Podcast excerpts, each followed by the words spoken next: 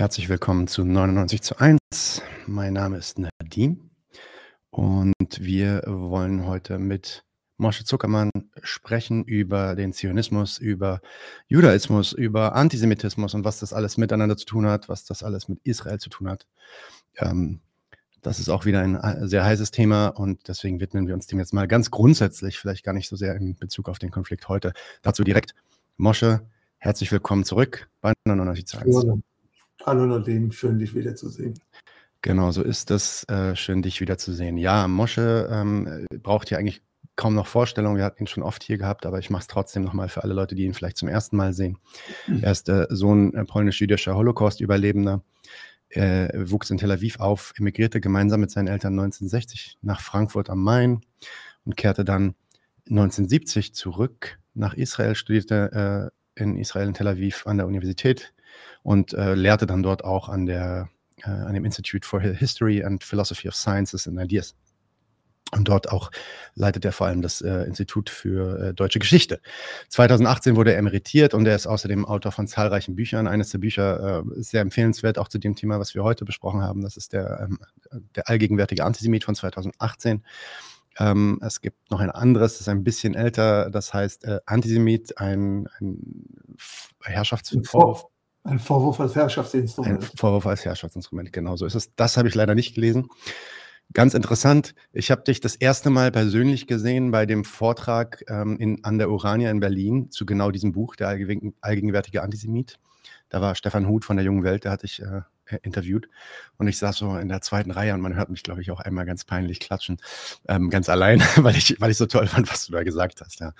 Ähm, aber du hast da ein paar Sachen gesagt in diesem Vortrag, den können wir übrigens auch verlinken der, äh, der natürlich auch inhaltlich auf das ein bisschen geht, was wir heute besprechen wollen. Und deswegen dachte ich, vielleicht ist es gut, das mal ein bisschen zu vertiefen. Ähm, bevor wir jetzt zu diesem Thema kommen, geht es, glaube ich, nicht anders. Wir sind da mitten in einem Krieg in Nahost, deswegen natürlich die allererste Frage, Mosche, wie geht es dir persönlich? Wie ist der Stand gegenwärtig in Israel? Äh, wie ich dir schon beim letzten Mal oder vorletzten Mal gesagt habe, äh, die Sache ist ja die, dass äh, wenn man in Tel Aviv ist, ist man natürlich nicht dem ausgesetzt, was eigentlich den Krieg ausmacht. Ich meine, rede schon gar nicht vom Gazastreifen, wo im Moment also die Hölle stattfindet, aber auch äh, die Ortschaften, die israelischen Ortschaften um den Gazastreifen, wie übrigens, man muss auch sagen, die Ortschaften an der libanesischen Grenze, wo sie dem äh, Hamas ausgesetzt sind, diese Leute, ja diese Leute, wenn sie nicht evakuiert sind und eigentlich Flüchtlinge im eigenen Land geworden sind, äh, sind natürlich also auch dem Dauerbeschuss ausgesetzt. Wir haben alle paar Tage ein oder zwei oder drei äh, äh, Luftschutzalarm pro Tag, aber das ist wirklich eine Sache, die wir hier in Tel Aviv ganz anders verkraften können als die Leute, wie gesagt, im Süden und im Norden. Und wie gesagt, vom Vergleich zum Gazastreifen leben wir hier noch im Paradies. Und äh, es ist natürlich also ganz, ganz schrecklich, in so einer Zeit zu leben. Ja, so ist es.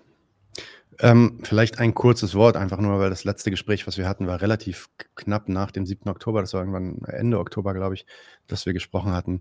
Seitdem hat sich natürlich einiges getan wir werden heute nicht über diesen, äh, über den Konflikt gerade reden, aber kannst du vielleicht mal einen kurzen Abriss geben, wie du die Entwicklung gegenwärtig beurteilst und wie sich, ja, wo sich das hinentwickelt, deiner Meinung nach? Ja, was inzwischen stattgefunden hat, dass es nach äh, Wochen des, äh, der Eskalation der Gewalt, wo Israel den ganzen nördlichen Teil des Gazastreifens äh, nicht nur angegriffen, sondern auch besetzt gehalten hat, gab es dann eine äh, Unterbrechung der Gewalt, damit es zum Austausch kommen kann zwischen den von Hamas entführten äh, Israelis äh, und äh, wofür sie dann äh, auch äh, gefangene Palästinenser in den israelischen Gefängnissen zurückbekamen.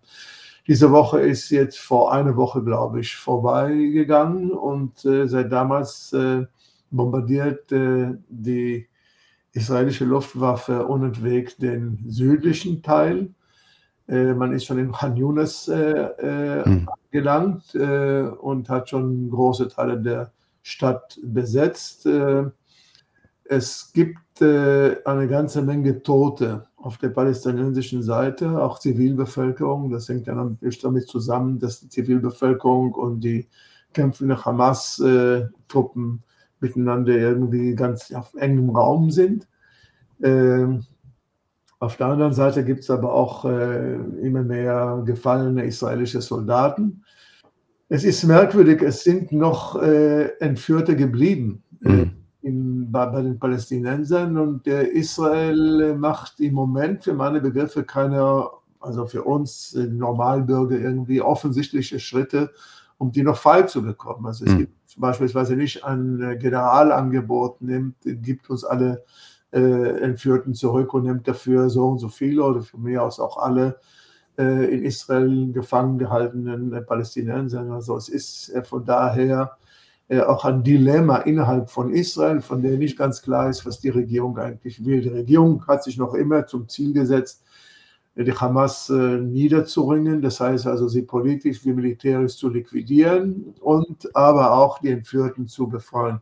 Wie das miteinander gehen soll, äh, habe ich keine Ahnung. Ich habe das Gefühl, dass die Entführten im Moment, äh, je mehr Israel äh, den militärischen Kampf fortsetzt, dass sie immer mehr der Gefahr ausgesetzt sind. Aber wie gesagt, das steht noch in der Luft, wie das ausgehen soll. Und schon gar nicht weiß man, das muss man übrigens sagen, was einen Tag nach dem Krieg passieren soll. Ja. Sowas dann. Ja. Gut. Aber heute soll es mal nur peripher um diesen Konflikt gehen. Natürlich ist der auch Inhalt. Ähm, aber wir wollen uns heute mal anders diesem Thema widmen und eben nicht über die, ja, sagen wir mal, die Tagesthemen in Nahost, sondern ein bisschen so Begriffsklärung betreiben. Das herrscht vor allem viel Verwirrung, vor allem in Deutschland. Mosche, das weißt du äh, auch sehr gut, über den Begriff äh, des Antisemitismus, wie der mit Antizionismus zusammenhängt und oder mit einem so einem überlieferten Antijudaismus oder sogenannter Israel-Kritik oder auch nicht. Ähm, diese Verwirrung ist auch durchaus ein gewolltes Programm. Dazu kommen wir vielleicht auch später. Aber ähm, gehen wir vielleicht jetzt erstmal davon aus, dass ja der Zuhörer hier eine ehrliche ehrliche Verwirrung hat über diese Begriffe, nicht so richtig die auseinanderhalten kann. Ist mir übrigens auch schon öfter passiert in den letzten Wochen, wo ich dann einfach merkte, dass die Leute ehrlich einfach nicht verstehen können, wo die Unterschiede sind. Kannst du uns vielleicht zuallererst mal wirklich äh, für Leute, die sich mit dem Thema nicht auskennen, erklären, fangen wir mal mit dem ersten Begriff an. Was ist eigentlich Zionismus? Wir können auch gleich übrigens die Sachen miteinander verbinden. Also was ist Judentum, was ist Zionismus und was ist Israel? Oder möchtest du erstmal nur den Begriff des Zionismus geklärt Wie du möchtest, was dir, was, ja. dir, was dir lieber ist. Wie es dir ich glaube, ist. was die Leute durcheinander kommen, ist äh, bei den Begriffen Juden bzw. Judentum, Zionismus äh, und äh, Israel. Juden, äh, das sind äh, muss man auch sagen, heute schon gar nicht so sehr klar zu definieren. Übrigens auch in Israel ist es nicht klar zu definieren. Und das ist der Grund, warum Israel bis zum heutigen Tag keine Verfassung hat, weil man sich über den Begriff von was ist Jude nicht klar geworden ist. Im Judentum, also im religiösen Judentum, ist Jude jemand, der von einer jüdischen Mutter geboren worden ist. Oder wenn er kein Jude ist, äh, eine orthodoxe also eine volle äh, Konversion zum Judentum begangen hat. Die ist übrigens ziemlich langwierig und ziemlich schwer, weil das Judentum als Religion keine missionarische Religion ist. Also man, will, man will eigentlich nicht Juden nicht so sehr bei sich haben. Aber wenn nicht Juden, aus welchen Gründen auch immer, Juden werden wollen, müssen sie eine Konversion durchmachen. Und so kann man sagen, äh, Juden sind Leute, die die jüdische Religion innehaben, äh, beziehungsweise zum Judentum äh, übergetreten sind, rein religiös betrachtet. Nun gibt es natürlich im Judentum, äh, weil es ja auch eine Säkularisierung im Judentum stattgefunden hat, vor allem im, äh, zu Beginn des 19. Jahrhunderts gab es das Reformjudentum, also das Judentum ist reformiert worden, gerade in Deutschland reformiert worden und dann haben sich eine ganze Menge Leute dann auch vom Judentum als Religion abgewandt wurden aber von der nicht-jüdischen Welt als weiterhin als Juden angesehen. Das heißt also, auch wenn sie nicht religiös waren, waren sie noch immer äh, für die nicht-jüdische Welt ähm, äh, Juden. Das ist wichtig, denn auch im Judentum muss man sagen, dass äh, der Begriff Volk, Am, der Begriff Nation, Uma und der Begriff ja, Dut als Religion, also Dat, also Religion, also Religion, Nation und Volk sind im ursprünglichen Judentum ein und derselbe Begriff. Das sind sie miteinander verwandelt. Das ist gar nicht auseinanderzuhalten.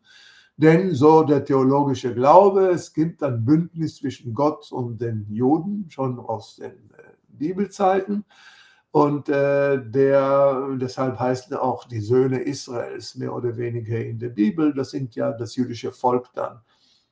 Späterhin hat man auch von der Uma, also der äh, Nation geredet und so weiter. So kann man also heute sagen, dass Juden sind diejenigen, die entweder der jüdischen Religion anhängen oder dem jüdischen Volk zugehören, beziehungsweise in der Moderne sich eine Nation gebildet haben. Wie haben sie die Nation gebildet? Indem sie äh, einen Nationalstaat äh, haben wollten, den Nationalstaat wollten sie übrigens haben und das ist, muss man auch irgendwie hervorheben, nicht so sehr, weil es von vornherein klar war, dass es zu einem Nationalstaat kommt, denn im religiösen Judentum darf äh, das, äh, der Staat Israel bzw. das Königreich Israel erst dann in die Welt kommen, wenn der Messias angekommen ist. Es wird jetzt komplex. Also das heißt, der Messias, der bei, im Christentum schon angekommen ist, ist im Judentum noch nicht angekommen. Im Christentum übrigens ist es Gottes Sohn und kommt vom Himmel. Äh, Im Judentum ist es jemand, der aus dem Volk kommt, also jemand aus dem Volk ist der Messias, der ist noch nicht angekommen. Und solange er nicht angekommen ist, das ist die Theologie des Judentums, solange darf äh, der Staat Israel gar nicht entstanden sein. Das ist der Grund, warum orthodoxe Juden, Nicht-Zionisten, beziehungsweise die Ultraorthodoxen sogar Antizionisten sind. Also solche, die meinen, dass es ein Gottesfrevel, ein, ein Sakrileg gewesen ist, überhaupt den Staat Israel äh, in die Welt zu bringen. Wir werden nachher auch dann von den Nationalreligiösen zu reden haben, wo sich dann dieses Problem dann irgendwie politisch äh, gelöst hat. Was ist also der Zionismus? Der Zionismus ist die Ideologie der jüdischen Nationalstaats, äh, äh, äh der, der jüdischen Befreiung auf dem Weg zum Nationalstaat. Das heißt, der Zionismus ist ursprünglich eine religiöse Kategorie. Judentum, Juden haben immer über Jahrzehnte, Jahrhunderte gebetet, nächstes Jahr in Jerusalem und keiner meinte, dass er jetzt nächstes Jahr in Jerusalem sein wird. Also das war nur irgendwie eine regulative Idee, wenn man das so haben will, also eine Sehnsucht irgendwie nach Zion wieder zurückzukommen. Ende des 19. Jahrhunderts äh, bildet sich aber dann der politische Zionismus und der 1793, 1893 ist äh, der erste, das erste äh, zionistische, nein, 1897, der erste Zionistenkongress in Basel. Und da beschließt man, äh, dass äh, nach der Theorie und nach dem berühmten Buch von Theodor Herzl, dass die Juden einen Staat der Juden, keinen jüdischen Staat, sondern einen Staat der Juden äh, kriegen sollen.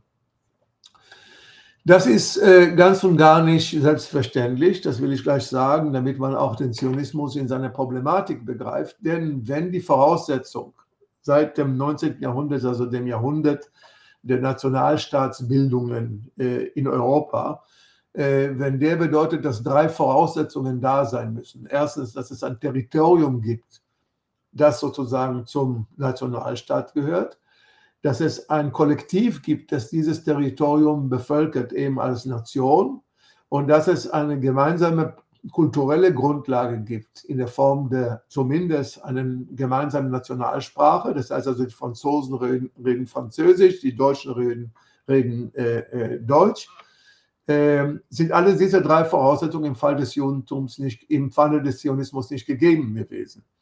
Im Zionismus war das Territorium, das man sozusagen dann bestimmt hat, als das Territorium für den äh, zu errichtenden Nationalstaat äh, gar nicht in jüdischen Händen gewesen. Es war damals in türkischen Händen und wurde dann ab nach dem Zweiten Weltkrieg zum britischen Mandat. Das heißt also, wenn man vom Zionismus irgendwie gesagt hat, wir gehen in das Land der Urväter zurück, dann hat man sogar eine biblische Kategorie herangezogen, um zu bestimmen, dass das Territorium, welches damals nicht in jüdischen Händen war, sozusagen zum Territorium des Nationalstaat der Juden werden soll. Die Juden waren auch keine Kollektivität, die dieses Territorium bevölkerten. Sie waren ja in alle Herrenländer ja verstreut. Die waren ja überall, äh, die, die, konntest du in allen, auf allen Kontinenten äh, finden. Und was das Interessante ist, selbst eine gemeinsame Sprache gab es für die Juden nicht. Das heißt also, die Juden haben zwar Hebräisch als heute als äh, Nationalsprache, aber das Hebräisch ist ursprünglich eine heilige Sprache der Bibel und die wurden von Juden eigentlich nicht im Alltag gebraucht. Und deshalb war äh, das Hebräische überhaupt nicht die Sprache, die zunächst, äh, zunächst zu, zur Debatte stand, sondern es stand als alternative Disposition Jiddisch. Jiddisch war allerdings die Sprache des osteuropäischen Judentums. Setzt sich übrigens ähm, rein äh, sprachlich zusammen aus 80 Prozent Althochdeutsch oder Mittelhochdeutsch, nicht Alt, sondern Mittelhochdeutsch, also das mittelalterliches Deutsch, 15 äh, Prozent heilige Sprache, also Hebräisch, und noch 5 Prozent der jeweiligen Ortssprache der Juden, je nachdem, wo sie sind, entweder in Polen oder in der Ukraine oder in Deutschland oder wo auch immer. Also man bedenke, selbst das gab es einen riesen Sprachstreit, damit man überhaupt bestimmt, was äh, dann die Nationalsprache wäre. Also selbst die Voraussetzung war nicht da. Deshalb ist das Hebräisch, das wir heute als Nationalsprache haben, hier in äh, Israel, äh, das Hebräisch ist im Grunde genommen eine Neubildung des Neuhebräischen, eben nicht die Bibelsprache des Neuhebräischen, die erst generiert werden mussten. Und das ist in der Tat eines der, wie soll ich sagen, linguistischen Wunder des 20. Jahrhunderts, wie diese Sprache sich so entwickeln konnte, dass wir heute eine herausragende, also eine vorzügliche äh, hebräische Literatur haben, auch philosophisch, philosophische Sprache, äh, auch äh, eine Wissenschaftssprache. Übrigens auch einen ganz tollen äh, Alltags, äh, eine ganz tolle Alltagssprache mit einem guten Slang übrigens, der sich immer, immer wieder erneuert. Und sogar fluchen kann man auf Hebräisch, also das ist äh, keine Selbstverständlichkeit. Wenn ich das äh, mal alles betrachte, sagen also, die Voraussetzungen eigentlich für die Gründung eines Staates Israel waren denkbar schlecht. Und schon in dies, dem, was ich gerade beschrieben habe, sind alle Probleme, die dann im 20. Jahrhundert kommen, äh, schon angelegt. Das Land musste erst erobert werden.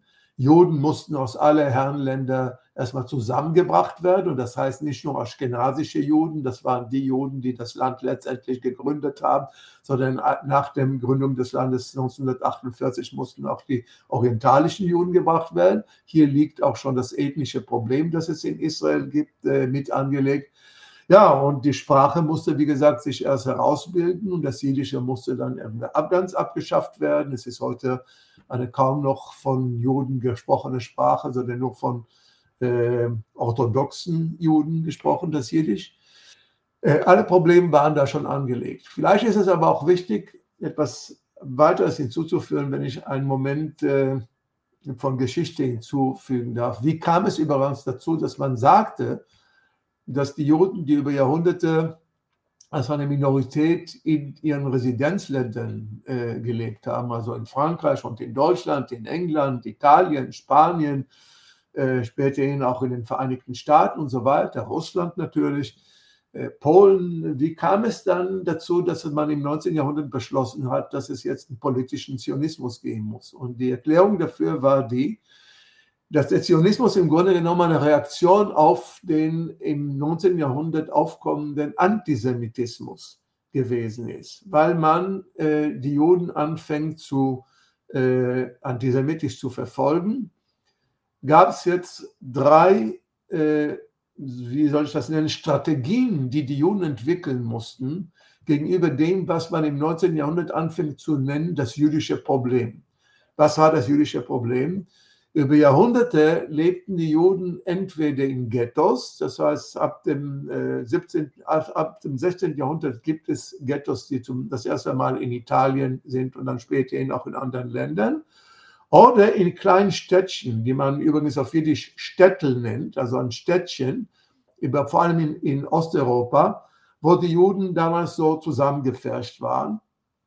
Und als dann die Emanzipation der Juden ausgerufen, übrigens von Napoleon zum ersten Mal, der sagt im Code Napoleon, Juden dürfen jetzt in die, äh, in die bürgerliche Gesellschaft eingehen, gehen die Juden in die jüdische Gesellschaft und da kommt also zum ersten Mal dann die Frage auf, ja, was seid ihr denn jetzt, ihr Juden? Seid ihr eine Religion? Seid ihr ein Volk? Seid ihr eine Nation? Wenn ihr eine Religion seid, dann haben wir damit nicht sehr viel zu tun. Wir machen inzwischen die Trennung von Staat und Kirche. Wenn ihr ein Volk seid, ja, seid ihr dann Teil des französischen oder des deutschen Volkes. Wenn ihr eine Nation seid, seid ihr ein Teil der Grande Nation der französischen.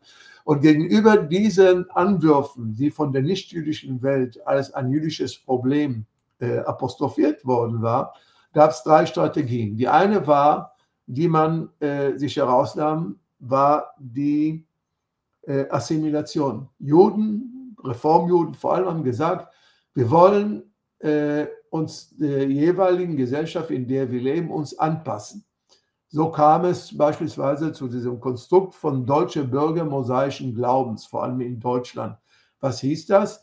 Ich will deutscher Bürger sein. Das heißt also, wenn ich in der Öffentlichkeit bin, bin ich ein Bürger wie jeder andere Deutsche, aber mosaischen Glaubens, das heißt also, aber mit jüdischem Glauben.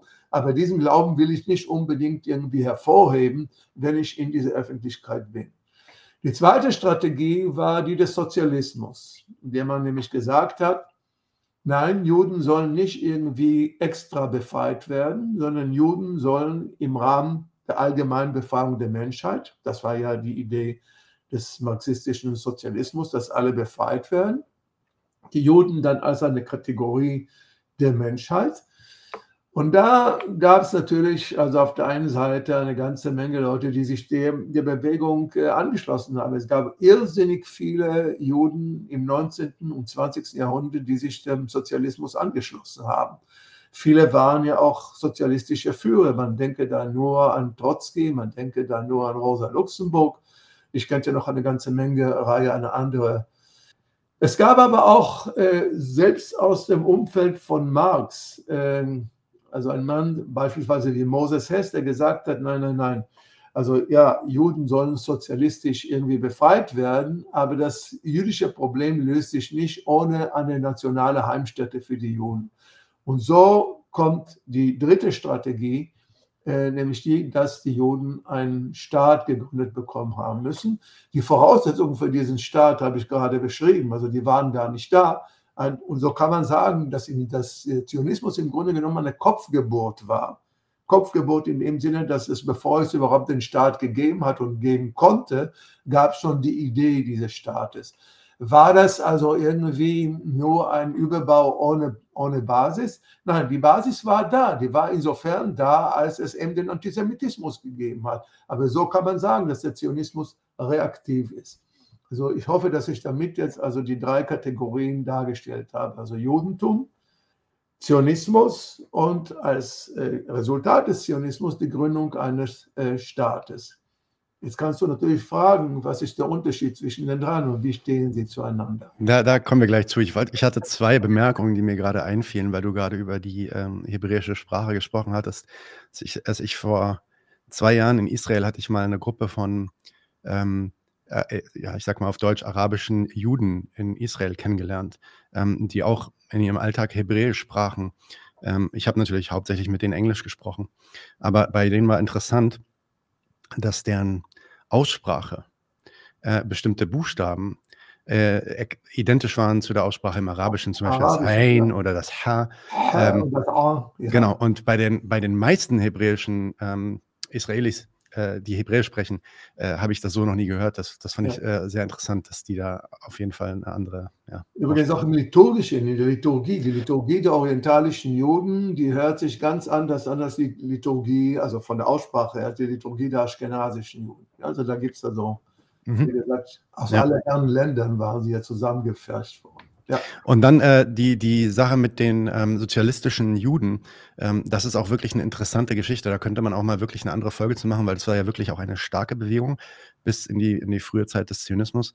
Ähm, und die wurde dann natürlich auch bekämpft von anderen reaktionären Kräften. Ähm, und äh, diese Geschichte, der habe ich letztens mal so ein bisschen nachvollzogen. Die ist auch sehr interessant. Das will ich bloß mal kurz ja, einen Pfeiler hier reinlegen. Nur noch, äh, Nadim, um noch das zu erwähnen, als dann der Zionismus anfängt aktiv zu werden und sozusagen noch in der prästaatlichen Ära sozusagen die Infrastruktur für den zu gründenden Staat äh, in Palästina äh, das waren äh, Sozialisten sehr oft. Die ganzen Kibbutz-Bewegungen und so weiter, das waren Sozialisten.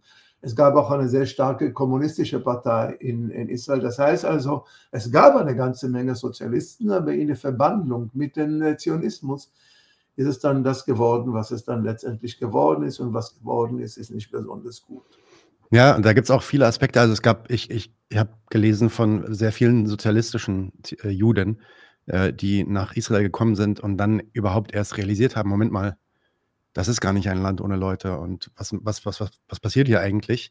Und dann auch schon kommen haben sehen, dass sich das in einen Konflikt entwickelt und dann wieder zurück nach Europa sind in den 20er Jahren, ähm, weil sie gesagt haben, das, da will ich nichts mit zu tun haben. Und andere haben gesagt, nee, ich bleibe hier, und äh, versuche hier Arbeitskampf zu machen und haben dann gemerkt, was das für eine, ne ja, quasi eigentlich so eine früher neoliberale Hölle eigentlich wurde, ähm, unter den, ja, so einem losgelösten Kapitalismus, der damals versucht wurde aufzubauen. Ja, der Kapitalismus ähm, kam erst später, weil die Voraussetzung von Kapitalismus hier in dem Land natürlich, das noch äh, überhaupt gar nicht industrialisiert war, nicht so sehr äh, der Fall war. Aber du hast äh, vollkommen recht, dass dieser Slogan des Zionismus, dass ein Volk ohne Land in ein Land ohne Volk eingeht. Das ist ja die, der Ursprung des israelisch-palästinensischen Konflikts. Natürlich also ein, eine, eine Lüge war. Das war, es, es lebte hier schon ein Kollektiv, und zwar schon seit Jahrhunderten. Äh, und von daher war äh, dieser Slogan von vornherein auch so angelegt, dass man legitimieren wollte, dass man irgendwie Leute, die aus Europa kamen, in Palästina ansiedelten, weil sie das Land sozusagen dann irgendwie äh, bearbeiteten. Fruchtbar machen und äh, Fruchtbar machen und ja. so weiter und so fort. Aber natürlich haben die dabei auch äh, äh, nicht nur die Palästinenser, die im Land schon gelebt haben, ausgebotet, sondern vor allem, und das ist wichtig auch, späterhin ausgenutzt und als es dann zu Konflikt, also zum militärischen Konflikt kam, dann kam es eben zu der Nakba, also dann, wo der Staat Israel auf dem Rücken der Palästinenser errichtet worden war. Also zu dem Sozialismus und dem Zionismus will ich gleich noch eine Frage stellen, aber ich will vielleicht einmal eine, ja, eine persönlichere Frage stellen. Das mache ich nicht so oft, aber ich fand das ganz interessant, weil du hast das auch schon öffentlich besprochen in deinem Vortrag damals in der Urania. Da sagtest du nämlich an einer Stelle, dass du früher in den 70ern, als du zurückgekehrt bist nach Israel, dass du damals ja Zionist eigentlich warst, beziehungsweise dich so verstanden hast und auch deswegen, unter anderem deswegen zurück bist. Später hättest du dann aber dann erkannt, sagst du, äh, ja, du sagst da, worauf der Zionismus hinausläuft und dich deswegen dann von dieser Ideologie distanziert. Kannst du uns mal erklären, was vielleicht, A, das wäre ganz interessant, was hat dich damals eigentlich bewogen, zu der Emigration aus Deutschland zu sagen, okay, ich, ich gehe da jetzt mit? Und zweitens, was hat deine Meinung geändert?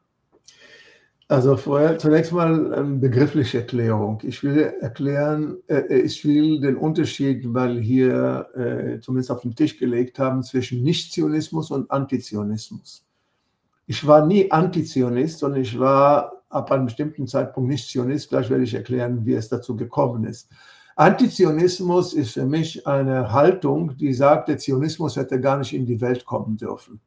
Das heißt, es war überhaupt ein Irrtum. Der Zionismus hätte gar nicht irgendwie, äh, aus welchen Gründen auch immer, in die Welt kommen dürfen. Beispielsweise äh, kann man sagen, dass gewisse orthodoxe, also religiös-orthodoxe Gruppen, wie ich vorhin gesagt habe, Antizionisten waren, weil sie sagen, das ist gegen Gottes Willen. Aber es gab auch äh, Kommunisten, es gab Bundisten, das waren ja die jüdischen Kommunisten, die dagegen waren, weil sie meinten, wir brauchen hier keine partikulare äh, nationalistische Bewegung. Äh, wir wollen, wie gesagt, die Weltrevolution und so weiter und so fort. Diejenigen, die gesagt haben, der Zionismus hätte gar nicht in die Welt kommen dürfen, waren zwar keine große Mehrheit, aber es gab solche Juden, die das gesagt haben. Ich war der Meinung, dass nach dem Holocaust äh, nach 1945 und ich bin ja der Sohn, also weil du gerade das Biografische angesprochen hast, dann muss ich das mit einbringen. Ich bin ja der Sohn von Auschwitz-Überlebenden. Dass nach dem Holocaust es keine Frage war, wohin sollten die Juden, die überlebt haben, gehen. Also auf der einen Seite sind da eine ganze Menge dann nach Amerika gegangen. In Europa war das nicht mehr opportun, so sehr für Juden zu bleiben. Äh, und äh, vielleicht werde ich auch über meine Biografie reden, aber jedenfalls war, es erschien mir eine Notwendigkeit zu sein, dass äh, die Juden einen Staat brauchten, nachdem ihnen das widerfahren war, was ihnen im Holocaust, nämlich dass es ein, vollkommen, ein, Völk, ein Völkermord an ihnen verübt worden war. und dass sie eine Sicherheit brauchten. Und diese Sicherheit war jetzt nicht mehr garantiert für sie durch irgendwelche Goyim, also nicht Juden, sondern sie wollten selber für die eigene Sicherheit äh, sorgen. Ich bin in der Tat der Meinung gewesen, ich bin ja selber 1949, also ein, Staat, ein, Land, ein Jahr nach der Staatsgründung Israel geboren worden. Äh, ich bin ja in den zionistischen Staat hineingeboren worden und du weißt ja, wenn du in Bonn hineingeboren dann mit fünf Jahren reflektierst du noch nicht irgendwie die Frage, bin ich in dem Staat, in dem äh, der, der, Existenzrecht hat oder nicht, sondern äh, ganz im Gegenteil. Ich bin in dem Staat sozialisiert worden. Ich kannte, ich habe die Sprache gesprochen. Ich habe die Kinderlieder hier in diesem Land gelernt. Ich habe auch angefangen, die Literatur hier zu lesen und so weiter und so fort. Mit zehn Jahren sind meine Eltern nach äh, Deutschland emigriert und ich mit ihnen, also ich als zehnjähriges Kind äh, dorthin.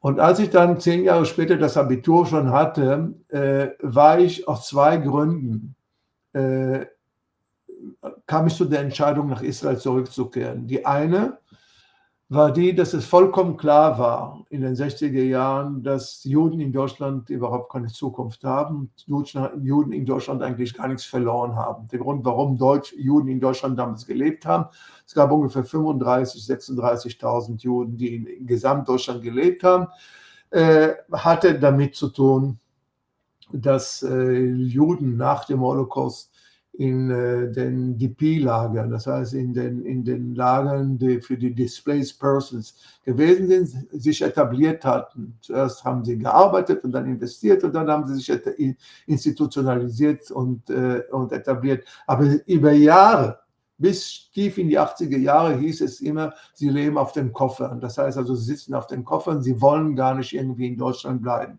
Du weißt ja, wie das ist. Äh, man redet, äh, wir sitzen auf dem Koffer, und wenn du dann 20, 30, 40 Jahre auf dem Koffern gesessen hast, dann sitzt du schon irgendwie fest dort. Äh. Und in der Tat war es so, dass aber für uns in den 60er Jahren es vollkommen klar war, dass wir keine Zukunft haben. Und nun war ich aber auch ein Mitglied der zionistischen Jugend in Deutschland in den 60er Jahren. Also als Elfjährige kam ich in diese Organisation rein und war auch in der Tat als Israeli auch äh, so ausgerichtet, dass ich eine Entscheidung getroffen hatte. Nach dem Abitur gehe ich dann äh, nach äh, Israel. Das war der Grund. Als ich dann nach Israel kam, war ich zuerst natürlich, also noch aus zionistischen Gründen, auch äh, einer, den ich dann dort auch etabliert hatte. Mit mir kam auch, wer nach zwei Jahren auch mal offiziell meine Frau werden sollte, die ich aus Deutschland mitkam. Und äh, es war ja dann auch äh, klar, dass wir uns in dem Land hier niederlassen. Aber es, drei Jahre später, also vielleicht noch eine Anekdote, wenn ich das erzählen darf. Äh, ich war äh, an der Uni, im August 1970 kam ich in Israel an, nachdem ich zehn Jahre in Deutschland gelebt hatte. Im Oktober war ich schon bereits Student an der, für Soziologie und Politologie an der Gesellschaftswissenschaftlichen Fakultät. Wenn ich in den Pausen zwischen den Seminaren beziehungsweise zwischen den Fort, äh, Vorlesungen äh, in der Cafeteria äh, dieses, dieser, dieser Fakultät stand, hatte ich natürlich Kommilitonen, andere äh, in meinem äh, Alter mehr oder weniger, denn ich war ja drei Jahre hinter denen, die schon das Militär hinter sich hatten. Und ich war natürlich als eine, die die 68er Bewegung mitbekommen hatte, der Meinung, die besetzten Gebiete müssen unbedingt zurückgegeben werden. 1970 war das schon drei Jahre her, dass die besetzten Gebiete eben okkupiert waren. Und ich hörte zu meinem großen Erstaunen, dass meine Kommilitonen damals gesagt haben, nee, nee, nee, wir müssen gar nicht die Gebiete zurückgeben. Die Zeit arbeitet zu unseren Gunsten. Jetzt habe ich nicht verstanden, wieso junge Leute so einen Spruch geben. Das ist doch ein Spruch von alten Menschen. Alte Menschen sagen, die Zeit arbeitet zu unseren Gunsten. Äh, junge Leute wie ich damals kamen von, äh, von Deutschland, von der, von der SDS und so weiter und sagten Revolution Now. Das heißt also, im Gegensatz also ganz ungeduldig wollten sie sozusagen die Weltrevolution. Auch das war natürlich also Hirn, hirnrissig schon damals äh, die Weltrevolution hervorrufen zu wollen. Aber diese, diese, diese Langatmigkeit, die sie äh, an den Tag legten, die hat mich sehr verwundert. Und man muss sagen, dass sich dann äh, zwei, drei Wochen, vier Wochen später dann begriffen haben. Die redeten sozusagen der damaligen Premierministerin Golda Meir nach dem Mund, die wirklich sich verweigert hat. Nicht nur Sadat gegenüber, der ihr damals Avancen machte und sagte, lass uns doch mal irgendwie einen Deal machen, du gibst mir die Sinai-Halbinsel zurück oder dafür kriegst du dann von uns den Frieden. Das wollte sie nicht. Äh, und sie wollte auch überhaupt gar nicht in irgendeiner Weise auch daran denken, dass das in irgendwie ein Gebiete sind, die zurückzugeben sind. Und äh, von daher redeten die im Grunde genommen schon das Reaktionäre, der reaktionären Politik das Wort. Damals diese Kommilitonen von mir. Und äh, man muss ganz ehrlich sagen, drei Jahre später, als der Yom Kippur-Krieg, also der 73er Oktoberkrieg ausgebrochen ist, äh, für einige von ihnen äh, hat die Zeit nicht zu ihren Gunsten gearbeitet. Die kamen aus diesem Krieg nicht mehr zurück. Für mich war das ein Knick, der erste Knick, dieser 73er Krieg. Der zweite kam dann im 82er Libanon-Krieg, als dann, äh, nachdem schon Begin an der Regierung gewesen ist und er ein Krieg, der von Israel initiiert worden war. Und da habe ich zum ersten Mal verstanden, wo es lang geht. Nicht nur gab es inzwischen auch die Siedlungen, die schon sehr massiv waren. Dann mit einmal macht Israel auch nicht mehr Defensivkriege, sondern selber aggressive Kriege, Aggressionskriege. Später habe ich verstanden übrigens, dass es nicht das erste Mal war, äh, des 82er. Aber das war für mich damals der Moment, wo ich mich vom Zionismus verabschiedet habe, wo ich verstanden habe, es geht in Richtung Expansion, es geht in Richtung äh, der Lösung des Konflikts im Sinne von, äh, die Palästinenser werden ganz den israelischen Interessen unterstellt. Ich war damals also sozusagen schon solidarisch mit dem äh, palästinensischen äh, Kampf, nämlich der Kampf um die Gründung eines eigenen souveränen Staates. Also darum ging es damals. Was nicht unbedingt übrigens opportun gewesen ist, weil äh, ursprünglich war ja die PLO eine Terrororganisation. Das sollte sie auch sein, weil sie natürlich also erstmal die Voraussetzungen dafür äh, schaffen wollte, dass die Welt überhaupt aufforscht und sagt, huch, da gibt es ja noch eine Kollektivität, der man irgendwie jetzt äh, irgendwie deren politischen äh, Ambitionen man irgendwie äh, hinhören muss. Aber ich muss sagen, dass äh, für mich damals 82, also der Moment, Moment war, wo ich mich also endgültig vom Zionismus verabschiedet habe. Aber deshalb sage ich auch heute, ich war nie Antizionist in dem Sinne, dass ich sagte, der Zionismus hätte gar nicht in die Welt kommen dürfen und dass der Staat Israel hätte gar nicht gegründet werden äh, dürfen, sondern in dem Sinne, dass wie sich dann der Zionismus entwickelt hat und wie sich vor allem also dann der Staat Israel entwickelt hat, war eine Sache, die meine Gesinnung, die schon immer links gewesen, und zwar marxistisch links gewesen ist, ähm, äh, meine Gesinnung total entgegenstand. Und von daher äh, war das der Grund, warum ich mich auch vom Zionismus dann verabschiedet habe. Also das, das setzt ja auch ein bisschen voraus, dass man, ähm, also dass, dass, man dann denkt, dass der Zionismus auch ja, eine andere Verlaufsform hätte nehmen können. Also, und ich, da will ich jetzt einfach nochmal ganz kurz zurückkommen auf diesen ja, sozialistischen Zionismus, den es ja auch gab. Ähm, und da vielleicht mal kurz diesen Widerspruch festhalten oder, oder fragen, ob es ein Widerspruch ist. Nun, der Zionismus äh, könnte man als eine nationalistische, hast du ja auch erklärt, eine nationalistische ähm, Erzählung, eine Ideologie sehen. Ähm, und der Sozialismus ähm, sieht sich, sah sich ja natürlich eigentlich immer langfristig zumindest, nicht kurzfristig, kurzfristig völlig anders, aber langfristig auch eigentlich als ein antinationales Projekt, als ein Projekt, in dem es dann eine staatenlose Welt gibt und keine Notwendigkeiten mehr für Völker und Nationen und so weiter. Ähm, und da gibt es natürlich dann einen gewissen Widerspruch, der übrigens noch, auch überhaupt nicht nur im Zionismus zu finden ist, sondern so ziemlich jedem äh, marxistischen und sozialistischen Befreiungsnationalismus aus dem letzten Jahrhundert. Ähm, Im sozialistischen Zionismus, aber wie gesagt, nicht nur in dem, ist also vielleicht dieser eine Widerspruch drin. Und würdest du dann der These zustimmen, dass es eigentlich die Folgen sind dieses Widerspruchs, die eigentlich die Entwicklung des Zionismus, wie du sie jetzt auch beschrieben hast, das, was wir vielleicht auch sogar heute beobachten, ja, gewissermaßen determinierte? Oder hätte das auch irgendwie anders laufen können? Naja, ich meine, man muss, man muss unterscheiden, Nadim. Äh, der, der Sozialismus war nicht die ausschlaggebende äh, Bewegung im Zionismus. Es gab von vornherein auch den nationalistischen Zionismus, ja, ja, der nicht internationalistisch ja. war. Es gab auch den Revisionismus, der auch faschistisch und zwar vom italienischen Faschismus herkam. Und es gab natürlich auch die, die, die Religiösen und die Orthodoxen, die mit Sozialismus gar nichts äh, am Hut hatten und so weiter.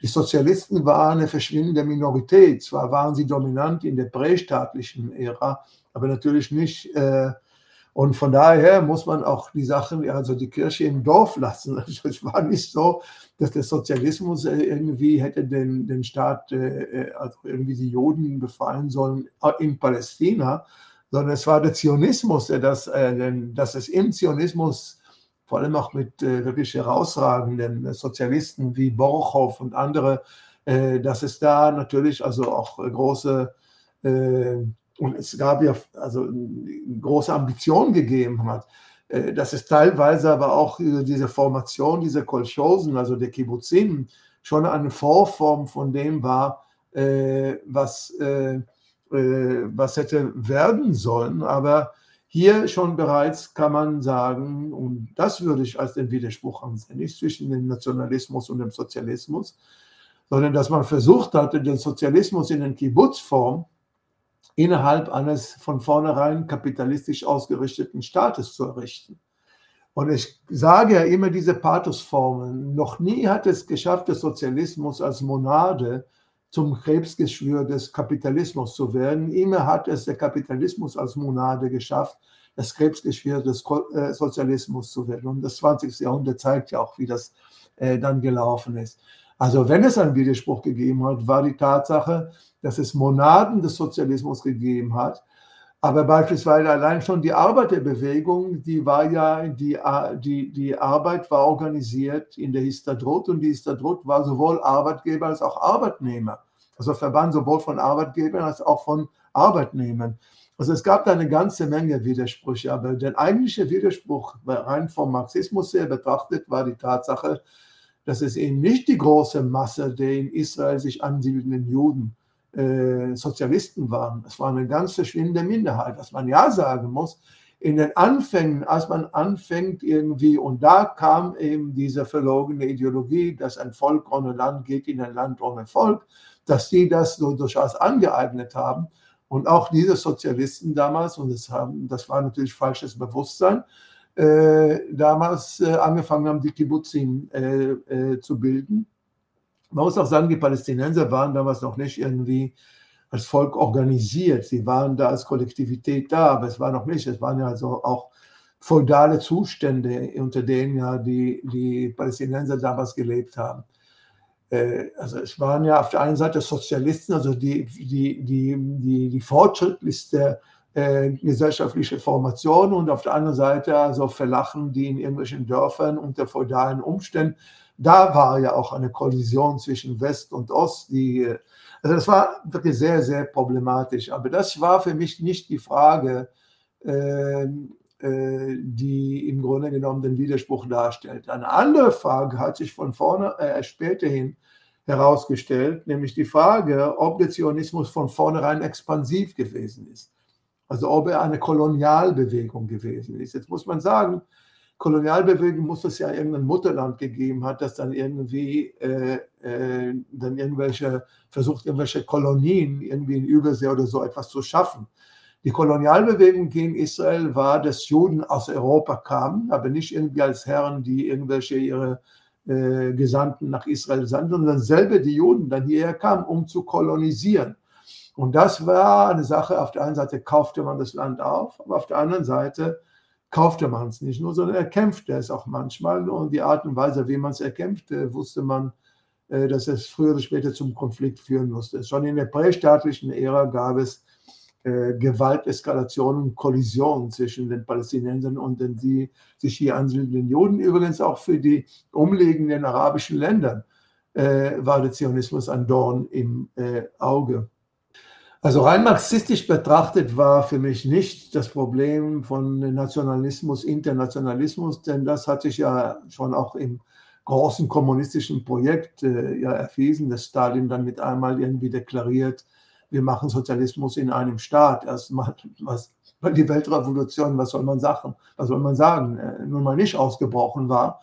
Äh, und dass äh, Marx auch irgendwie sich erhofft hatte, irgendwie, dass die Revolution in England oder in Deutschland ausbrechen würde, also in, in industrialisierten Ländern. Wo ist denn dann die Revolution ausgebrochen? Die ist ausgebrochen im zurückgebliebensten in der zurückgebliebensten Großmacht, nämlich Russland, das zaristische Russland wir wollen jetzt nicht anfangen, über die Defizite des Kommunismus jetzt zu reden im 20. Jahrhundert. Das können wir bei Gelegenheit, da würde ich ja gerne mal mit eine, ein Gespräch darüber führen.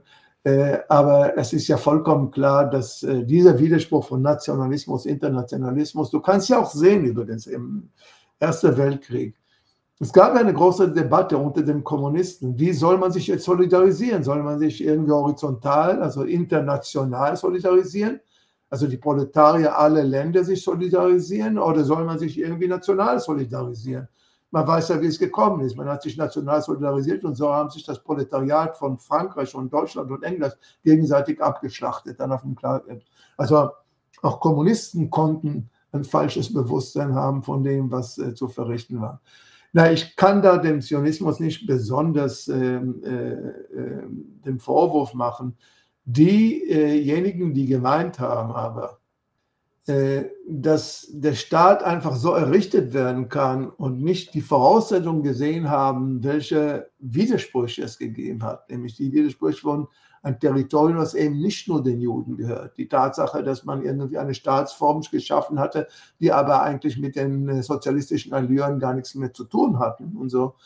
Äh, das im Grunde genommen ist äh, auch das, was ich vorhin versucht habe darzulegen, äh, versucht habe darzulegen, nämlich die Tatsache, dass die Voraussetzungen für einen Staat gar nicht so gegeben waren, wie sie für alle für Nationalstaatsbildungen im 20. im 19. Jahrhundert in Europa gewesen ist. Kein Territorium, kein homogenes Kollektiv und nicht mal eine, eine, eine kulturelle Grundlage in der Form der Nationalsprache. Okay, ähm, ich könnte da noch äh, viel mehr mit dir äh, diskutieren und dich äh, fragen, äh, fragen und äh, vielleicht machen wir ja, auch mal diese Folge ja. zu dem äh, Kommunismus in der Zeit. Das ist, das wäre wirklich sehr interessant. Ähm, aber ich, ich würde trotzdem jetzt vorangehen wollen ähm, zu, zu dem nächsten Thema beziehungsweise zu der nächsten Begriffsklärung.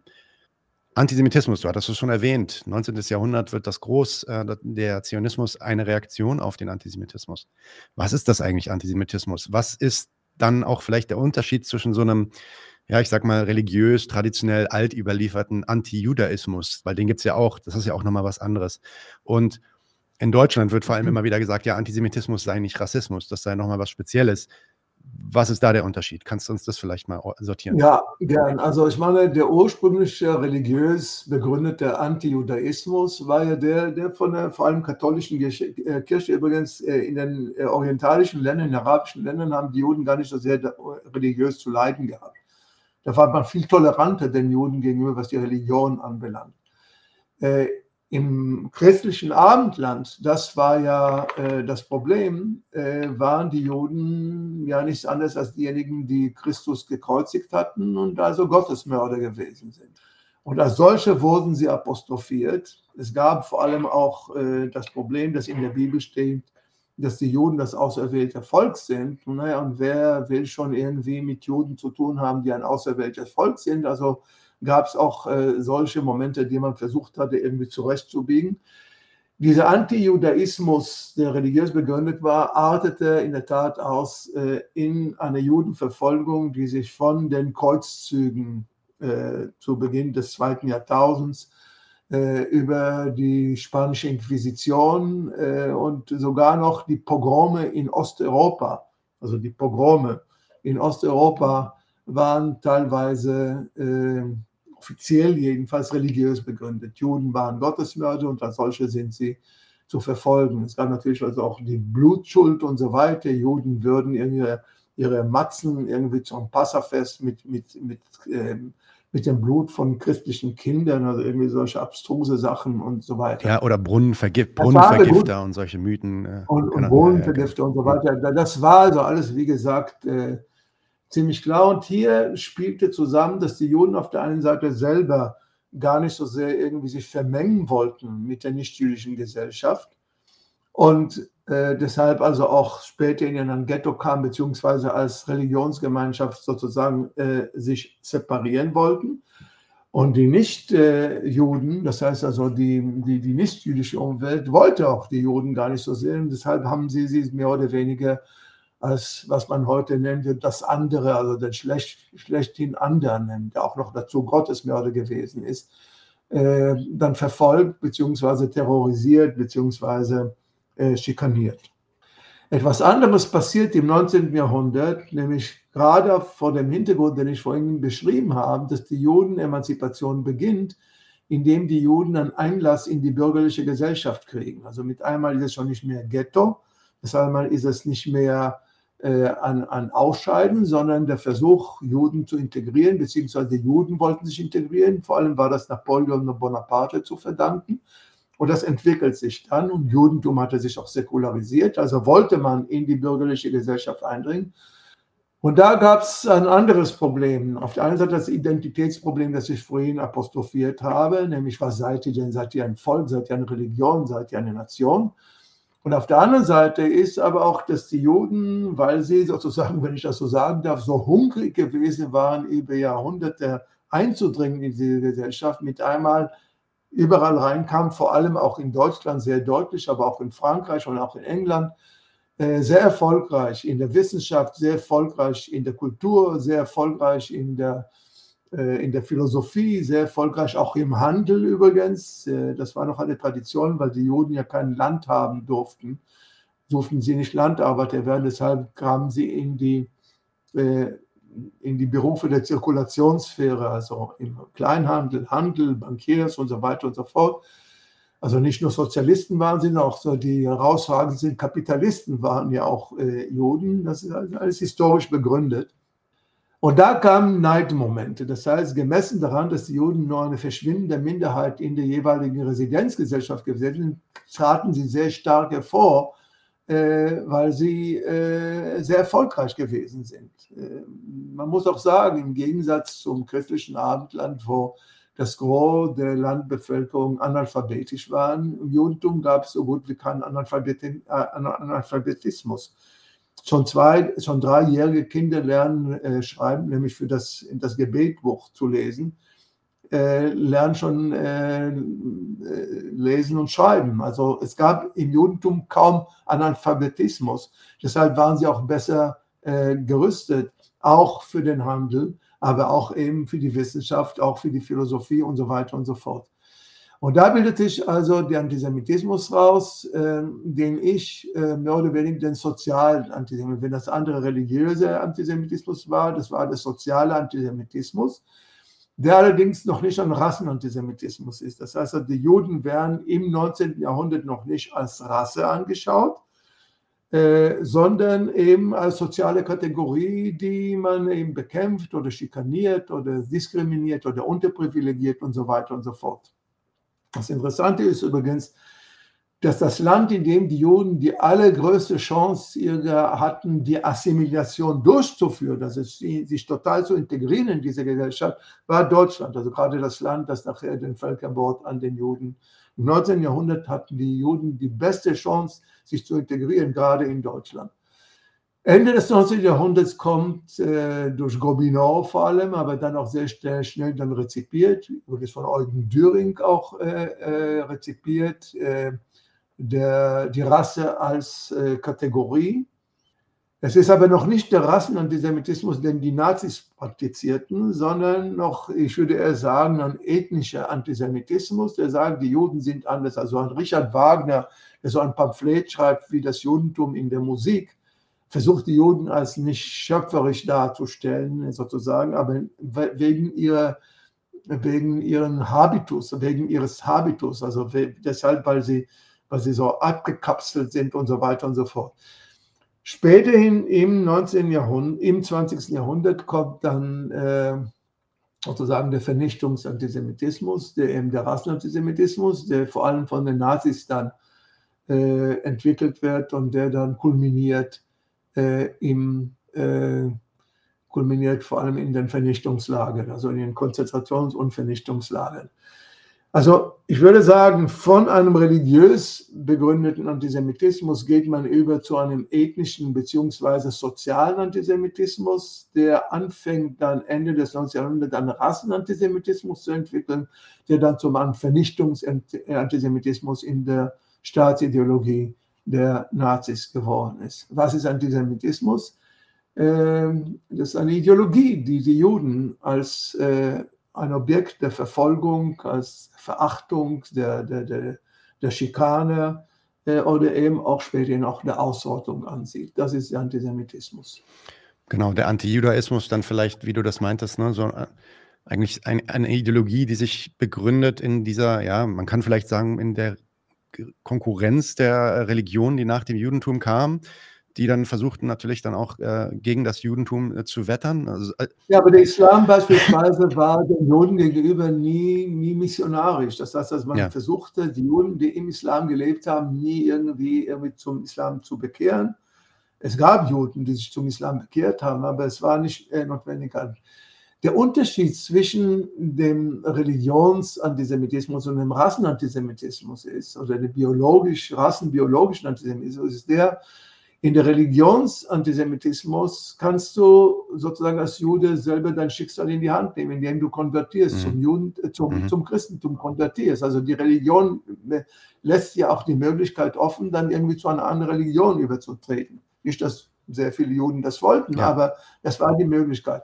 Im rassenbiologischen und im, im, da, da, ist natürlich die Sache schon total äh, hermetisch abgeregelt, denn gegen die Rasse, gegen die Biologie nichts machen. Und äh, das war deshalb eine Entwicklung des, der Moderne.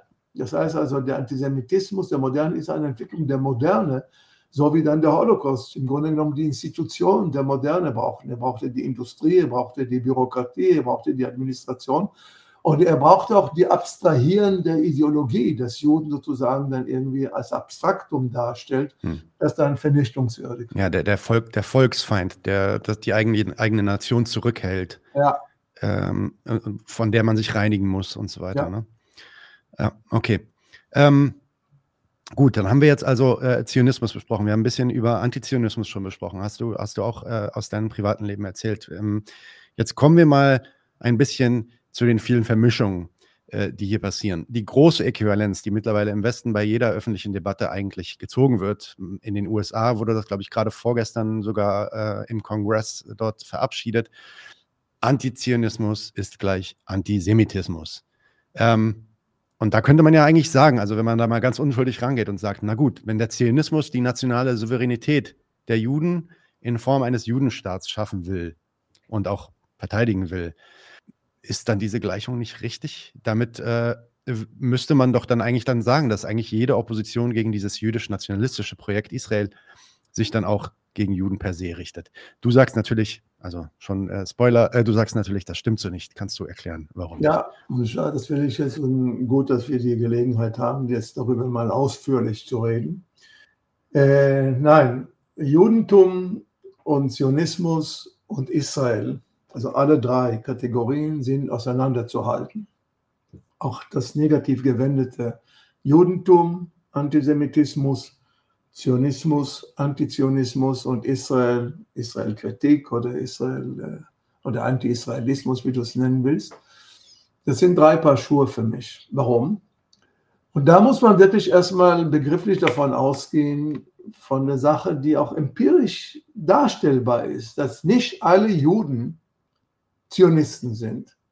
Es gibt eine ganze Menge Juden auf der Welt, die keine Zionisten sind. Ich weiß nicht, dass, ob die Leute das wissen, aber äh, wenn man vom jüdischen Volk redet, ungefähr 50 Prozent des jüdischen Volkes lebt nicht in Israel und sieht sich teilweise auch nicht als zionistisch an. Du redest mit vielen amerikanischen Juden, die sehen sich gar nicht irgendwie als Zionisten an. Die sagen, wir sind amerikanische Juden oder jüdische Amerikaner schon ganz gewiss kann man sagen, dass äh, orthodoxe Juden, wie ich es vorhin dargestellt habe, schon von ihrer Religion her, also von ihrer Theologie her, gar nicht Zionisten sein können. Ich habe ja erklärt, also der Judenstaat darf erst bei dem Messias, der Messias ist noch nicht da, also sind sie es nicht. Und vor allem muss man auch dann äh, begreifen, dass nicht nur alle Juden Zionisten sind, sondern nicht alle Zionisten sind Israelis. Denn eine ganze Menge Leute, die sich in Amerika mit äh, Israel solidarisieren, solidarisieren sich aus der Ferne. Sie sind Zionisten aus der Ferne. Sie haben keine Beteiligung an dem, was sich hier abspielt. Sie zahlen hier keine Steuern. Sie gehen hier zum Militär, nicht zum Militärdienst. Sie sprechen zum großen Teil nicht die Sprache der, der, der Israelis und so weiter. Also auch wenn sie Zionisten sind, sind sie nicht unbedingt Israelis aus dem ganz einfachen Grund, sie leben nicht in Israel. Und wie gesagt, 50 Prozent der Juden auf der Welt leben nicht in Israel. Das muss man, und selbst nach dem Holocaust, wo ich vorhin gesagt habe, ein Staat der Juden muss gegründet werden und der wird ja nach dem Holocaust gegründet. Selbst da sind noch immer 50 Prozent der Juden bis zum heutigen Tag nicht da. Übrigens, viele Millionen Juden haben in der Sowjetunion gelebt und dann hat man immer gesagt, let my people go. Also Leute wie Sharansky und so weiter und so fort, let my people go, also lass sie nach Israel gehen. Als sich dann die Toren eröffnen, nachdem der Kommunismus zusammengekracht war, wollten die allermeisten gar nicht nach Israel kommen. Es kam zwar eine Million von denen dann nach Israel, viele sind schon wieder abgewandert, aber das Gros der Juden wollte gar nicht irgendwie herkommen. Es wollten übrigens, die meisten wollten nach Deutschland. Und da hat der Staat Israel den Deutschen gesagt, ja, nicht lassen, ihr müsst selektieren, ihr müsst eine Selektion machen. 10.000 äh, dürfen bei euch bleiben und so weiter. Späterhin ist das natürlich, sind ja mehr gekommen. Heute, glaube ich, sind das dunkel zifferiert von 200.000 Juden, die gekommen sind, zum großen Teil aus der äh, ehemaligen Sowjetunion. Also, let my people go. Das heißt, die, die, die Juden äh, waren gar nicht so sehr erpicht drauf, dann nach Israel zu kommen, äh, aus der Sowjetunion. Und deshalb sage ich, Judentum, Zionismus und Israel müssen auseinandergehalten werden, weil, und jetzt kommt diese Pathos-Formel, die ich schon irgendwie versuche, den Deutschen seit 20 Jahren einzutrichtern, aber offenbar vergeblich, denn bis zum heutigen Land begreifen sie es nicht, weil nicht alle Juden Zionisten sind, weil nicht alle Zionisten Israelis sind und weil nicht alle Israelis Juden sind. 25 Prozent der Bürger des israelischen Staates, ich rede jetzt nicht von den besetzten Gebieten, ich rede vom, vom, vom, vom, äh, vom Staate Israel, 25 Prozent der Bürger sind nicht Juden, das sind Palästinenser, das sind äh, äh, äh Moslems, das sind oder, oder christliche Palästinenser, die eben äh, aber keine Juden sind. Also ich wiederhole nochmal, nicht alle Juden sind zionistisch, nicht alle Zionisten sind äh, Israelis und nicht alle Israelis sind Juden. Schon daraus kann man schon sagen, rein begrifflich, kann Antizionismus äh, und äh, Antisemitismus nicht gleichgesetzt werden. Man kann durchaus antizionistisch sein, beispielsweise als orthodoxe Jude oder als kommunistische Jude und deshalb noch lange nicht antisemitisch sein. Ganz im Gegenteil. Orthodoxe Juden würden sagen, wir sind ja gerade die Juden und nicht die Zionisten. Ja? Äh, und von, dass die äh, orthodoxen Juden antisemitisch seien. Ich glaube, selbst die größten Antisemiten würden das nicht irgendwie äh, sagen wollen, und schon gar nicht diejenigen, die das sagen. Es gibt den sogenannten Israel-bezogenen Antisemitismus. Das, das kommt, scheint ja durch in dem, was du gerade gefragt hast. Und das ist eines der, der, der verruchtesten Wortbildungen. Denn wenn man sagt Israel-bezogenen Antisemitismus, heißt es, dass wenn man gegen Israel ist, ist man auch antisemitisch. Ich will gar nicht in Frage stellen, dass eine ganze Menge Leute, die äh, äh, gegen Israel sind, auch antisemitisch sein können. Ich will das gar nicht in Frage stellen. Also es gibt ja äh, früher die, die, die Neonazis in Deutschland, noch in den 60er Jahren, haben ja in ihrer Nationalzeitung gegen Israel gewettet und es ist ja vollkommen klar, dass die das aus antisemitischen äh, Beweggründen gemacht haben. Ich will auch gar nicht in Frage stellen, dass es auch in der, in der arabischen Welt, also in der muslimischen Welt, auch äh, antisemitische Anwandlungen gegen, äh, gegen äh, äh Juden in Israel gibt. Aber das ist keine Grundkategorie. Das ist nicht, das ist nicht der Fall irgendwie, dass man das so setzen kann.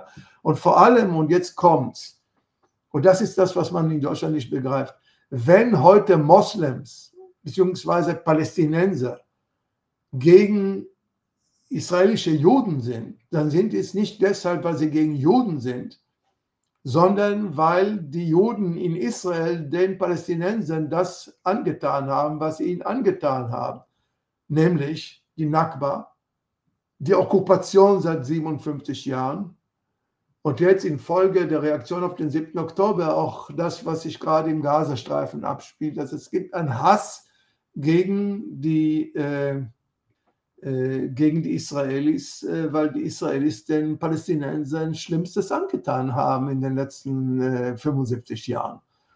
Äh, ich will gar nicht anfangen, jetzt irgendwie zurückzugehen zum Beginn des 20. Jahrhunderts, aber in den 75 Jahren des Staates Israel, auch die Palästinenser, die in Israel verblieben waren, die israelischen Araber, äh, die lebten eine ganze Zeit lang unter einem Militärregime in Israel. Und die Tatsache, dass sie bis heute in Israel leben, da leben sie zwar besser als die Palästinenser in den besetzten Gebieten, aber sie leben noch immer als Bürger zweiter Klasse in Israel. Das darf man nicht vergessen. Das heißt also, Israel bezogen Antisemitismus ist Quatsch.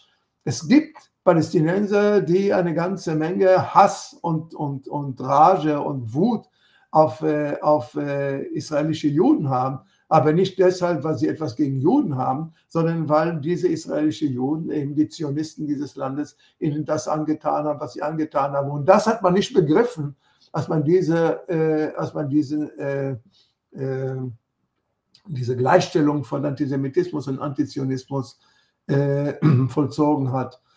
Ich muss dazu noch äh, sagen, wenn man sagt, dass der Zionismus Rassismus ist, dann muss man das nicht irgendwie in Begriffen eines, einer, einer biologischen Rasse äh, verstehen, sondern in dem Sinne, dass der Zionismus, indem er beispielsweise die Bürger im eigenen Land, also die 25 Prozent der Araber, so behandelt, wie er sie behandelt, oder beziehungsweise die von ihm okkupierten Araber im Westjordanland und äh, so in die Blockade gehalten, auch im Gazastreifen, äh, dass das äh, natürlich also nicht dazu beigetragen hat, dass man irgendwie großartig glücklich ist über, äh, über, die, über die Juden, aber dass die Juden sich in der Tat, in der Tat dabei, also die, die zionistischen Juden in der Tat dabei, als Rassismus jetzt nicht im Sinne, nicht im Sinne, dass es dass die Araber eine, eine, eine Rasse seien, die man als Rasse verfolgt, sondern in dem Sinne, dass man sie unterprivilegiert, dass man sie verfolgt, dass man sie schikaniert, dass man sie äh, diskriminiert und so weiter und so fort. Und insofern, wenn wir das als Rassismus bezeichnen wollen, so wie man Antiziganismus als Rassismus bezeichnen kann, wenn man, wenn man äh, Islamophobie als Rassismus bezeichnen kann, so kann man auch sagen, dass die Tatsache, dass der Zionismus die Palästinenser so, äh, so behandelt, wie er sie behandelt, dass das ein Stück Rassismus ist. Ich, ich habe da eine ganz interessante Anekdote. Das ist schon über 15 Jahre her. Ich war auch äh, äh, noch recht jung im Vergleich zu heute. Ähm, und ich, ich war im Libanon und habe mit einem, ja, einem, einem, Palästinenser gesprochen, der aber im Libanon lebte. Und der hat so, der, da ging es dann um Politik. Wir haben auf Arabisch gesprochen und er fing an, über äh, Israel zu sprechen und über Politik und was da gerade passiert. Da war gerade, ich glaube, das war irgendwann 2005, 2006 rum, die Hamas wurde dann gewählt und so weiter. Und, ah, stimmt, der, der Libanon-Krieg war zwei Jahre her, also das muss 2008 gewesen sein oder sowas. Und dann fing er an, die ganze Zeit zu sagen, Yahud, Yahud, Yahud. Was so viel heißt, auf Arabisch heißt das Jude. Jude. Ja, und er beschwert sich über den Juden. Und ich als deutsch sozialisierter Mensch immer am Zusammenzucken. So. Und frage ihn irgendwann, sag mal, hör doch mal auf warum, warum sagst du die ganze Zeit Jehud? Weil das hat doch nichts mit dem Judentum zu tun, sondern du redest über Israel. Und dann sagt er zu mir, ja, eigentlich müsste ich sagen Sahyoni, ja, nee, die, die Zionisten. Hast du recht. Eigentlich müsste ich sagen Zionisten. Das ist falsch, was ich sage. Und dann auf einmal wird er ganz aggressiv zu mir und sagt, aber ganz ehrlich, ähm, dass du mir jetzt hier ankommst und mir äh, europäischen Antisemitismus vorwirfst, während die, äh, der Stiefel auf meinem Nacken gleichzeitig in mein Ohr schreit, dass ich Jude bin. Der Stiefel ist Jude, ja. sagt er zu mir. Ähm, dann, da passiert sowas mal quasi. Ja? Und er verteidigt dann auch so quasi seine, seine Familie dort. Und da ist mir, da ist mir klar geworden, dass äh, er hat dann ein gutes Beispiel gebracht. Das hier ist jetzt die Anekdote, genau. Er hat ein gutes Beispiel gemacht. Er meinte, weißt du, dass die Zionisten damals, ich, das, ich weiß auch gar nicht, inwiefern das jetzt wahr ist, ja, aber er meinte, die Zionisten damals, äh, vor 100 Jahren, hatten auch zum Beispiel äh, in Betracht gezogen, irgendwie ihren Israel, äh, jüdischen Staat in äh, Argentinien zu bauen. Es gab ja mehrere. Es gab genau, es gab so, gab, gab so mehrere ja. Ideen, ja. Ähm, und da fragt er mich, meinst du das tatsächlich, dass wenn die jetzt in Argentinien ihren Staat gebaut hätten, dass wir Palästinenser dann Boote gebaut hätten und rübergeflogen wären Richtung oder rübergeschippert wären Richtung Argentinien, um dort Juden zu töten? Ist das wirklich das, was du mir sagen willst? Und da habe ich dann erstmal verstanden, dass es da überhaupt so eine. So ja, eine aber das, das, beweist ja auch das, was du ihm ja im Grunde genommen äh, vorgeworfen hast, möchte ich nicht sagen, aber dass du ihm gesagt hast, dass, das geht ja dann eben nicht über, äh, gegen die Juden. Denn, äh, wenn, ja, so ist es auch. Klar. Wenn der Staat Israel in Paraguay errichtet worden wäre, dann äh, hätten die Palästinenser hier damit mit Juden überhaupt kein Problem. Denn wie gesagt, im, im, im, in den islamischen Ländern äh, Juden waren zwar zweite Klasse, aber sie waren nicht verfolgt. Das war nicht, es, es, gab einige Pogrome, aber es gab nichts, was vergleichbar wäre mit dem, was den Juden im christlichen Abendland äh, widerfahren ist. Also von daher ist die Anekdote von dieser, äh, ist im Grunde genommen nochmal eine Affirmation dessen, was wir gerade gesagt haben. Ja. Er hätte kein Problem gehabt mit den Juden in Paraguay, er hat Probleme mit den Juden in Palästina, weil sie eben sein Palästina ihm streitig machen. Deshalb ist der israelbezogene Antisemitismus gar nichts irgendwie mit Antisemitismus was zu tun, sondern eben mit der Tatsache, dass Israel und der Zionismus äh, den Palästinensern äh, so historisch in die Quere gekommen ist und dass das natürlich ein Hass schürt und übrigens immer hergestellt. Ja. Okay, ähm, wir haben ja eigentlich, eigentlich schon fast das, das Thema erledigt mit dem importierten Antisemitismus, denn da, aber ähm, äh, der israelbezogene ist natürlich da mit eng verbandelt. Was ist denn dann der importierte Antisemitismus? Und gibt es denn nicht wenigstens sowas? Ich meine, die Antideutschen hier in Deutschland, wenn, wenn du denen sagst, so ein Quatsch gibt's nicht, das ist, du hast keine Ahnung, äh, denk dir, überleg dir doch, bild dir mal einen Begriff davon, dann sagen die sofort, ja, aber was ist denn mit dem Mufti von Jerusalem, den Ali al-Husseini, der irgendwie schon Hitler die Idee gegeben hat überhaupt, dass es dass naja, er den Holocaust also die Merkel hat schon, die Merkel hat schon irgendwie die äh, der Netanyahu zurechtgewiesen, als er gesagt hat, der Mufti von Jerusalem, der hätte dem Hitler äh, die, die Idee, Idee des Holocaust eingegeben, hat sie gesagt, lieber Freund, das waren wir, das war nicht der Mufti, das waren wir. Der Mufti war ein Nazi, aber ich meine, unter uns gesagt, Klar, er, war, ja. er, war, es äh, auch äh, aus Gründen, die eben mit der, mit der Situation in Palästina was zu tun hat.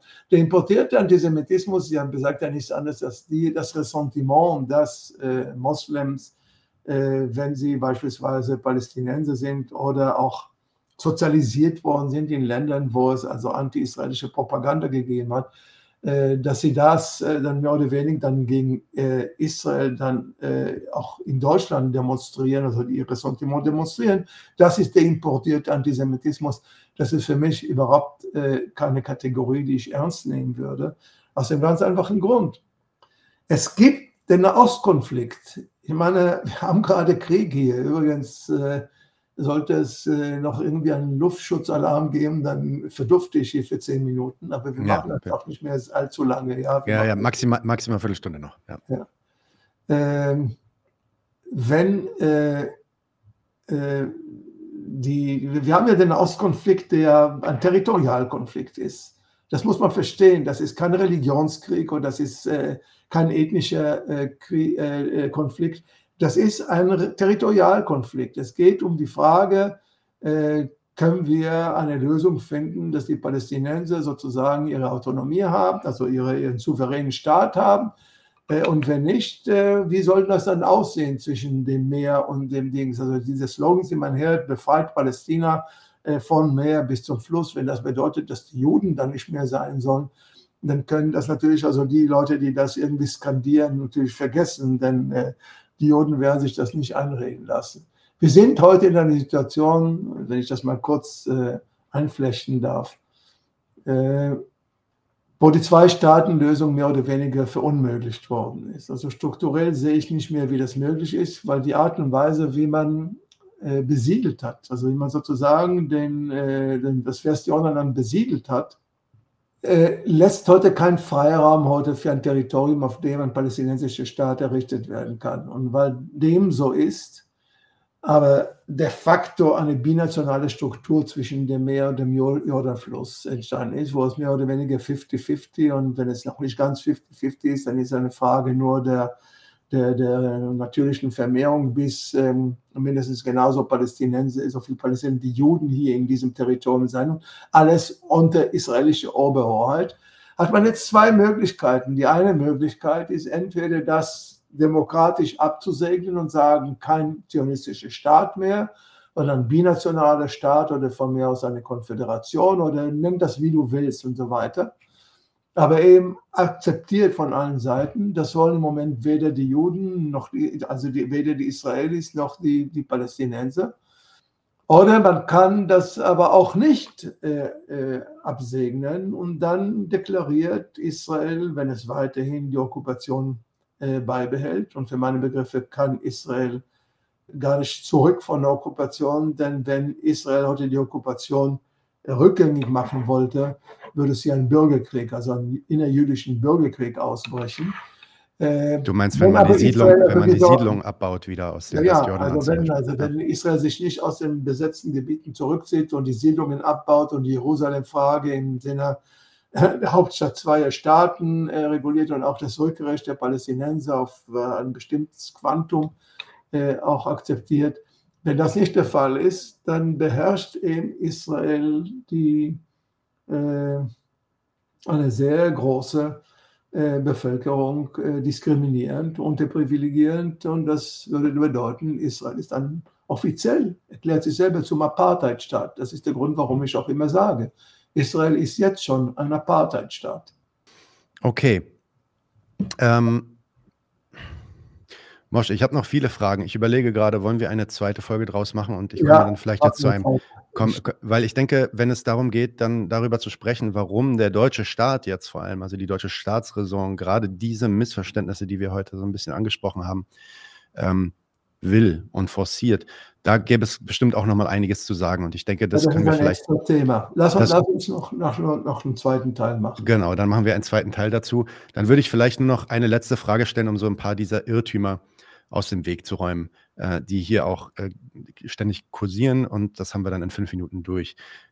Jetzt gibt es Palästina-Aktivisten in Deutschland, jüdische Israel-Kritiker gibt es auch, wie zum Beispiel die jüdische Stimme ähm, für gerechten Frieden in Nahost denen wird oft Antisemitismus beziehungsweise dann Selbsthass äh, vorgeworfen, ähm, auf Basis eines sogenannten Doppelstandards. Die sagen nämlich, ja, es gäbe so viele Konflikte. Ich weiß nicht, ob du dieses Narrativ kennst, das ist auch ein sehr antideutsches. Ja, es gäbe sehr, sehr, so viele Konflikte auf der Welt, überall sterben Menschen und ihr kümmert euch jetzt gerade um Israel. Das ist der Beweis, ihr seid Antisemiten. Ähm, was ich sagst du zu euch gerade, in Israel dazu gibt es was ganz Einfaches zu sagen. Es gibt ein Buch von Moshe Zimmermann und mir, das jetzt erschienen ist im September, in der ich in den einleitenden Teil, also es gibt einen Dialog von uns in diesem Buch, äh, sage, es gibt diese Triade, Triade Deutschland, Israel, Palästina. Wie sind sie miteinander verflochten? Sie sind miteinander verflochten, weil eben die Deutschen den Juden das angetan haben, was sie den Juden angetan haben im 20. Jahrhundert. Die Juden dann aber im Staat Israel den Palästinensern das angetan haben, was sie angetan haben. Das heißt also, wenn die Juden erstmal Opfer geworden sind, sind sie dann an Palästinensern Täter geworden. Deshalb sagen auch die Palästinenser, wir sind sozusagen Opfer der Opfer geworden. Und diese Tatsache, äh, lässt vor allem äh, deutsche Befindlichkeiten äh, entstehen. Das wäre schon wirklich das, wirklich das Thema unseres nächsten Gesprächs. Wie kommt ja, vielleicht. deutschen Befindlichkeiten? Aber äh, es muss ganz klar äh, festgestellt werden. Die Tatsache, dass das neuralgisch ist, ist eben das, was ich eben beschrieben habe. Juden haben mit Deutschland ein Riesenproblem gehabt im 20. Jahrhundert, weil die Deutschen die Juden vernichten wollten.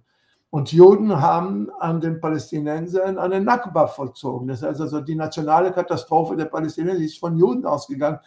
sehr viel von ihnen übrigens Juden, die eingewandert waren, eben aus dem Land, aus dem, aus dem KZ kamen und so weiter. So Leute wie meine Eltern, die nach, äh, nach äh, Israel kamen, 48, also äh, und äh, selber Holocaust-Überlebenden waren, aber natürlich waren zu dem Zeitpunkt schon irgendwie ein Großteil der arabischen Dörfer schon leer, weil die Leute entweder in die Flucht geschlagen worden sind oder vertrieben worden sind und so weiter und so fort. Also diese Neuralgie ist da. Und der weitere Grund, warum wir vom Nahen Osten reden, wir sehen das jetzt wieder einmal. Wenn es ein, einen Ort auf der Welt gibt, wo der dritte Weltkrieg ausbrechen könnte, ist es hier in unserer Region. Ich könnte jetzt also jetzt apropos dieses, diesen Krieg jetzt Israel und Gaza äh, jetzt eine ganze geopolitische äh, Szenario hier darstellen, wie es dazu kommt, dass dann mit einmal äh, die Palästinenser von Iran und von Russland und von China flankiert und auf der anderen Seite die Israelis sozusagen dann mit Ägypten und Saudi-Arabien und den Golfstaaten von Amerika flankiert und so weiter. Es bieten sich neue äh, Fronten an. Die Tatsache, dass die Amerikaner gleich mit zwei äh, Flugzeugträgern, die äh, nuklear bewaffnet sind, äh, äh, aufgetreten sind, zeigt hier, dass es hier um eine Geopolitik geht, äh, die ist mit nichts vergleichbar, was wir heute in, äh, in, in Frankreich oder in Deutschland oder in, in Italien kennen. Es gibt den Russland-Ukraine-Krieg, aber das ist natürlich ein ganz anderes Kapitel. Auch darüber können wir mal bei Gelegenheit reden.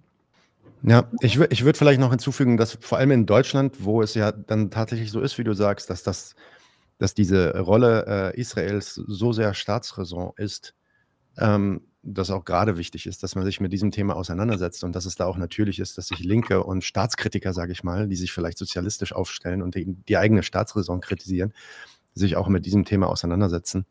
Ähm, ja, das sind halt die Leute, die wir unterstützen. Und deswegen muss man sich das schon anschauen. Okay, aber vielleicht die letzte Frage. Ein weiteres Ding, was im, äh, ja, im Fadenkreuz dieser äh, deutschen Anti Antisemiten ist, das ist übrigens auch nicht nur in Deutschland so, das ist auch weltweit so, ähm, ist die äh, BDS-Bewegung. Das ist ja eine, ja, eine friedliche äh, Protestbewegung, friedlich in dem Sinn, dass die, die machen wirklich nicht mehr als rufen auf zu Boykott, äh, Disinvestment und äh, Sanktionen gegen Israel. Die wurde vor über zehn Jahren, 15 Jahre sind es jetzt von Palästinensern ausgerufen und seitdem hat die mehr oder weniger Erfolge gehabt. Ähm, und in Deutschland wird sie aber jetzt ganz offiziell schon seit einigen Jahren äh, durch die Bundestagsresolution als antisemitisch gehandelt. Und das zentrale Argument hier ist, äh, der Boykottaufruf sei ein Äquivalent zu dem nazi-deutschen Slogan Kauft nicht bei Juden. Ja, wenn, Und daher ganz noch, klar wenn ich, wenn ich, das schon höre, kriege ich äh, sozusagen, wenn ich noch Haare hätte, hätte ich, würde ich sagen, wenn, das ist schon meine Haare kräuseln.